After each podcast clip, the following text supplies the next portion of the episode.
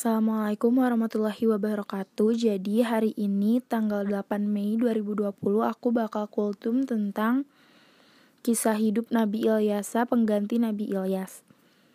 Nabi Ilyasa adalah anak angkat atau pengikut Nabi Ilyas yang merupakan utusan Allah Subhanahu wa taala pada kaumnya, itu kaum Ba'al. Nabi Ilyasa merupakan anak kandung dari Ahtub bin Ajus.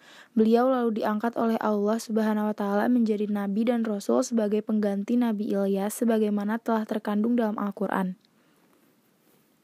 Yang berbunyi, adapun Ismail, Ilyasa, Yunus dan Lut, semuanya itu telah kami berikan kepadanya kelebihan derajatnya di atas umat di masanya.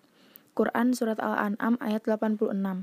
Pada masa Nabi Ilyasa, rakyat atau umatnya hidup aman dan makmur karena mereka selalu patuh kepada perintah dan ajaran Nabi Ilyasa.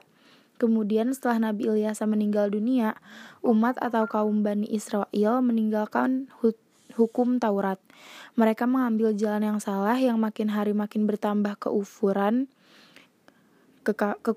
kekafiran, dan kedurhakaannya kepada Allah Subhanahu wa taala, sehingga Allah melenyapkan nikmat dan kesenangan dunia dari mereka. Dalam melaksanakan dakwahnya, Nabi Ilyasa selalu berpegang teguh pada ajaran Allah Subhanahu wa taala yang disyariatkan oleh Nabi Ilyas di dalam kitab suci Al-Qur'an. Tidak teruraikan secara jelas tentang kisah Nabi Ilyasa, hanya dijelaskan dalam surat Sad ayat 48 yang berbunyi, dan ingatlah akan Ismail, Ilyasa, Zulkifli. Semuanya termasuk orang-orang yang paling baik. Nabi Ilyasa termasuk hamba Allah yang terbaik. Ada yang mengatakan nabi inilah yang disebut dalam kitab suci Taurat. Di antara mukjizatnya adalah menghidupkan kembali orang yang telah mati. Hanya Allah yang tahu tentang kisah beliau.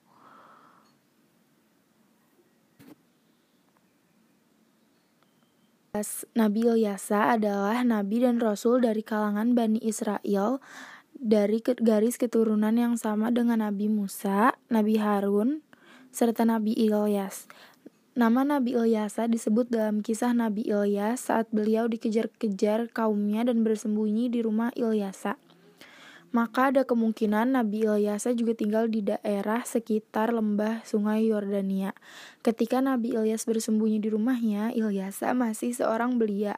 Saat itu ia tengah menderita penyakit dan Nabi Ilyas membantu untuk menyembuhkan penyakitnya. Setelah ia sembuh, Nabi Ilyasa pun menjadi sahabat Ilyas yang selalu mengikutinya untuk menyeru ke jalan yang benar. Ilyasa melanjutkan tugas dari Nabi Ilyas. Nabi Ilyasa kemudian mendapati bahwa manusia ternyata begitu mudah kembali ke jalan sesat. Itu terjadi tak lama setelah Nabi Ilyas pergi. Padahal masyarakat lembah Sungai Yordania itu sempat mengikuti seruan Nabi Ilyas agar meninggalkan pemujaannya pada berhala. Pada kalangan itulah Ilyasa tak pernah lelah dalam menyeru kaumnya ke jalan yang benar. Dikisahkan bahwa mereka tetap tak mau mendengar seruan Ilyasa dan mereka kembali menanggung bencana kekeringan yang luar biasa. Sekian, terima kasih. Wassalamualaikum warahmatullahi wabarakatuh.